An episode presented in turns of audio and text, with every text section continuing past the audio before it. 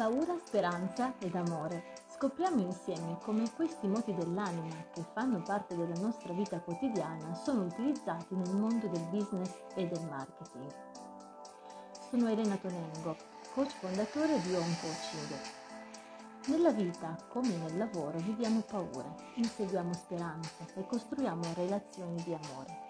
Platone descriveva emozione e ragione come due cavalli che tirano in direzione opposta. Il neurofisiologo Antonio Damasio, tra i maggiori esperti in questo ambito, sostiene invece che il ragionamento deriva dall'emozione e non è in opposizione ad essa. Le emozioni svolgono infatti una funzione adattiva molto importante per la nostra vita, se impariamo a gestirle, senza frenarle né farci travolgere da esse, possono rappresentare una guida importante per il pensiero e l'azione. Passiamo ora al mondo del business e vediamo come le emozioni esercitano un ruolo strategico davvero decisivo nel processo di acquisto. Le persone agiscono e nel mercato acquistano beni e servizi in base alla reazione ad uno o più di questi moti dell'anima. Perdere qualcosa, qualsiasi cosa, fa paura. Ci fa paura perdere i capelli, perdere il portafoglio, perdere il treno e così via. La speranza, invece, ad esempio, è un'emozione prossima alla gioia ed è di fondamentale importanza per le pratiche di marketing. Esistono infatti settori quali quello farmaceutico e cosmetico che fondano la loro esistenza su questa unica risorsa immateriale.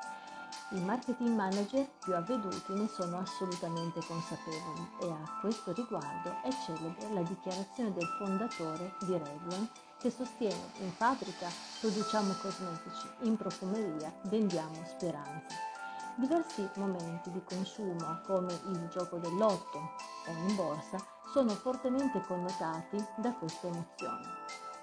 La speranza ci pone in uno stato d'animo attivo, sostanzialmente si tratta di mettere in azione, perché la speranza è soprattutto un verbo Abbiamo speranza, agiamo con speranza, crediamo che qualcosa è possibile e ci mettiamo in gioco, anche rischiando. Tutto è possibile, ma solo quello su cui mettiamo azione diventa probabile. Pochi prodotti o servizi riescono invece a rendere grazie all'amore. In generale, il più delle volte le persone sono troppo egoiste per un sentimento così altruistico. Fa eccezione l'amore per se stessi, che quasi sempre fa breccia nel cuore dei potenziali acquirenti. Amazon, in modo sorprendentemente rapido, è diventato un marchio amato, qualcosa che molte persone vedono non paragonabile all'offerta commerciale tradizionale in termini di efficienza, possibilità di scelta ed economicità. Penso che se nel proprio business ci si impegni ad offrire speranza in modo continuativo, riuscendo a mantenere le promesse, si può diventare campioni anche nella relazione d'amore con il cliente. Ovviamente l'amore è una strada che non è a senso unico.